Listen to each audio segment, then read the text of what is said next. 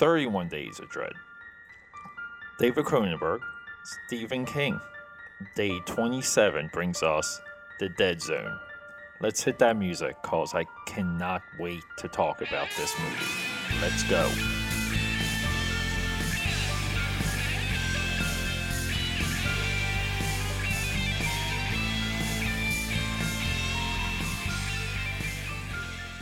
The Dead Zone, bucket list movie.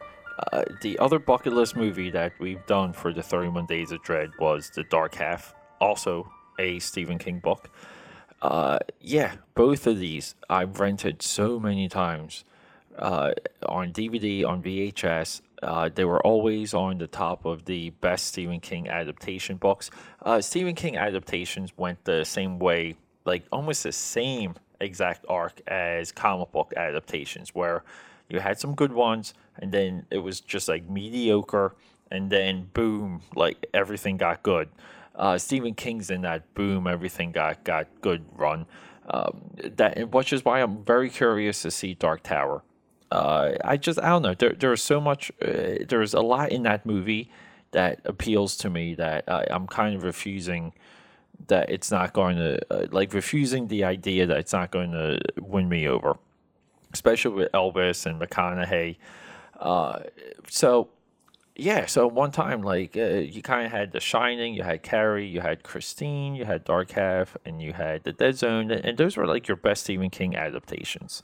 Uh, then like Misery and Shawshank came along, and Green Mile, and then like slowly uh, we started to get some competition and I, I waited even for the 31 Days of Dread. Uh, you know, we, we kept doing David Cronenberg, and, and it's like I waited so long just to see this movie.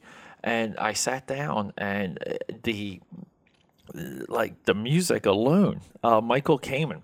If you guys don't know Michael Kamen, uh, if you haven't heard Last Action Hero, X Men, the Lethal Weapon, the, uh, the, his Lethal Weapon work alone is is in my view Star Wars level. But th- he's one of the most uh, two time Oscar winner. He's one of the all time best musicians that to ever go through Hollywood. And you know the the, the typical geek will always say. Uh, they'll say James Horner, or they'll say Thomas Newman, and they'll say John Williams and Hans Zimmerman, and but they'll never say Michael Kamen. And shame on you because you should know this guy's name. Uh, know my name, as uh, as uh, Chris Cornell said in the Casino Royale song. But his his work alone, I mean, like his his IMDb is just a massive. I can't even make any any sense of it.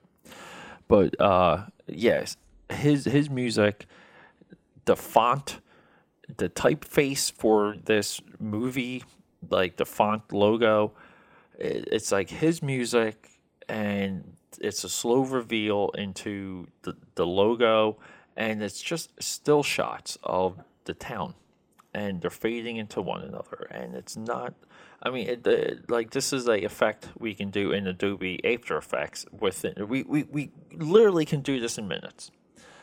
But man like you know like the, it's it's all 80s it's a, it's 100% dated and it just works. It, it, it resonates, and th- this movie got me right away. It didn't take long to, to pull me in. Uh, we go, um, you know, like just uh, to do the plot, maybe um, to go through some of it. Uh, let's do that. But I just wanted to give a little bit of context. So, The Dead Zone is, is a book by Stephen King. Uh, it's his, let me see, It his one, two, three, four, five, six, eighth book. It's right between The Long Walk and Firewalker. Um, this book came out in 1979. And yeah, it's it's essentially one of Stephen King's earlier books. And uh, you know, like it's, uh, I, I kind of want to read the book now eh, uh, after seeing this.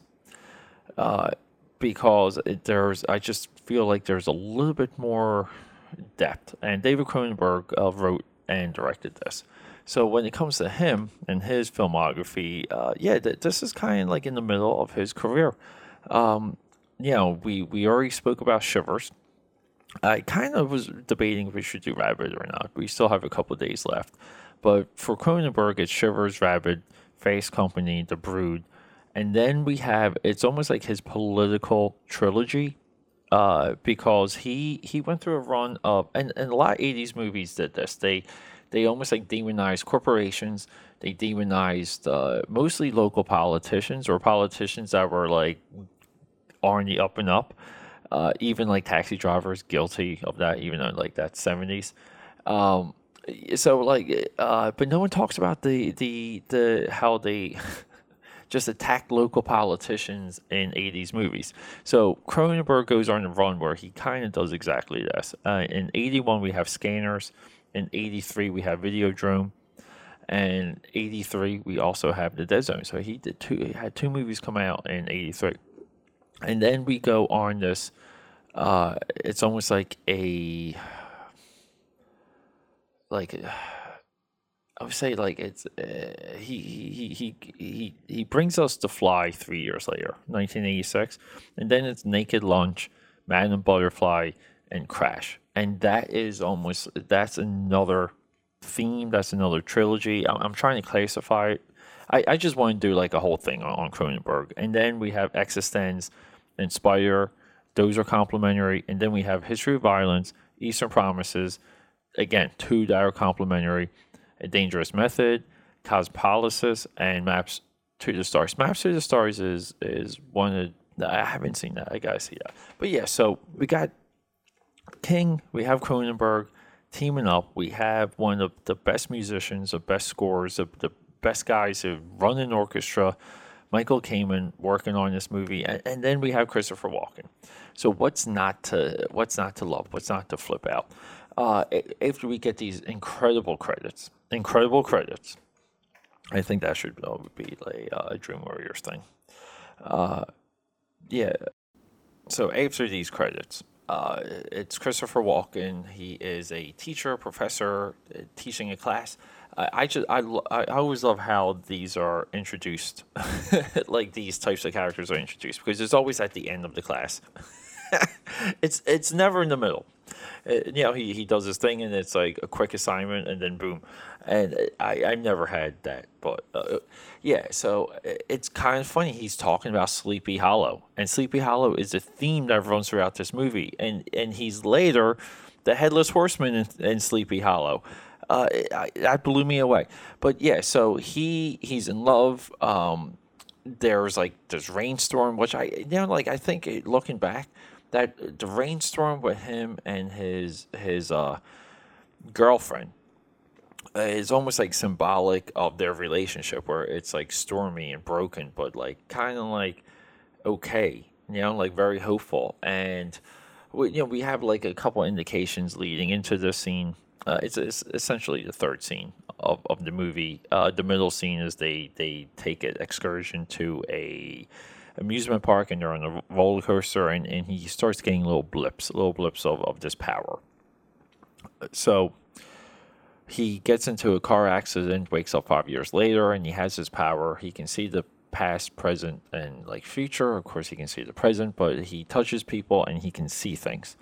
So this puts him on the path, and it's it's interesting because he kind of becomes, and, and this is what I'm like. I kind of want to get into the book because I want to see if it if it delves into it. But he becomes almost like a celebrity. He gets notes. He sees people. He helps people. He solves a murder, and then he gets involved with politics. And this is where the movie really becomes fantastic, because uh, once he gets involved involved with politics, he touches Martin Sheen, who's a senator and he sees that this guy, uh, I guess, we'll, we'll just use the definitions from the movie. The guy becomes Adolf Hitler.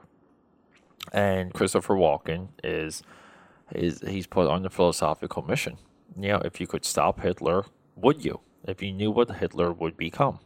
And that's that's the arc of the movie. That that's that's where we go. And I, I really don't feel like there is much more to the, to discuss about this other than uh, it's this is a essential movie. It's a it's a must see.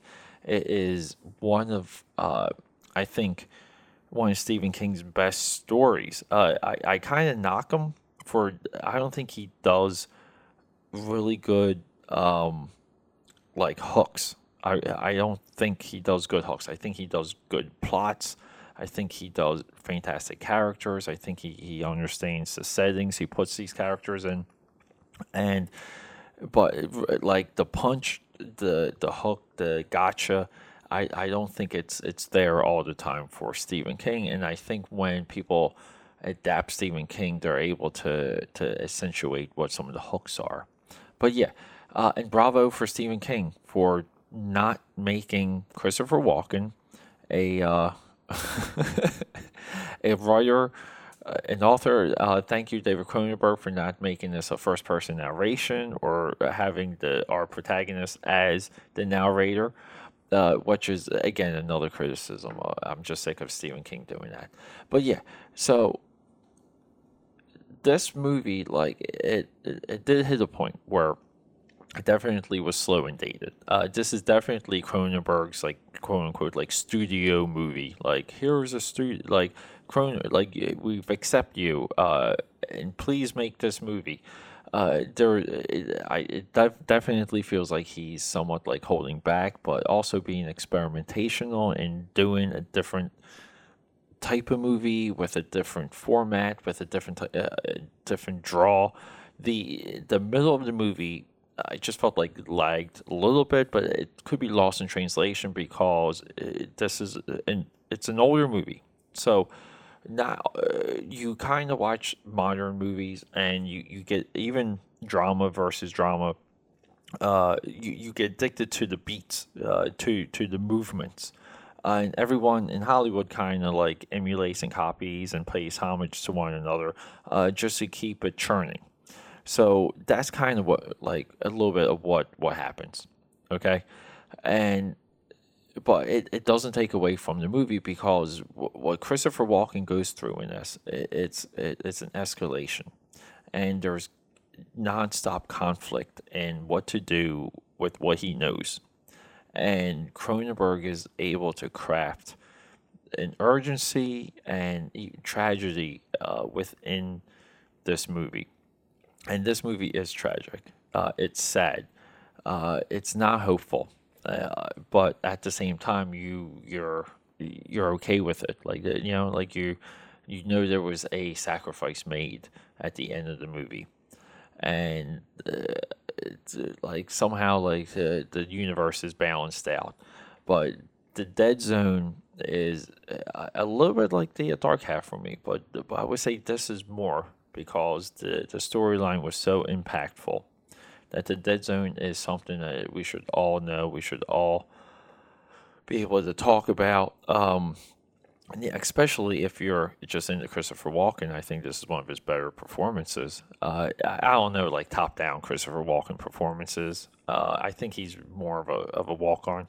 You know, like his his better stuff is is as a uh, supporting actor, but as leading man as of the guy. Like I would say this and like War Dogs were are his best two movies, but check it out.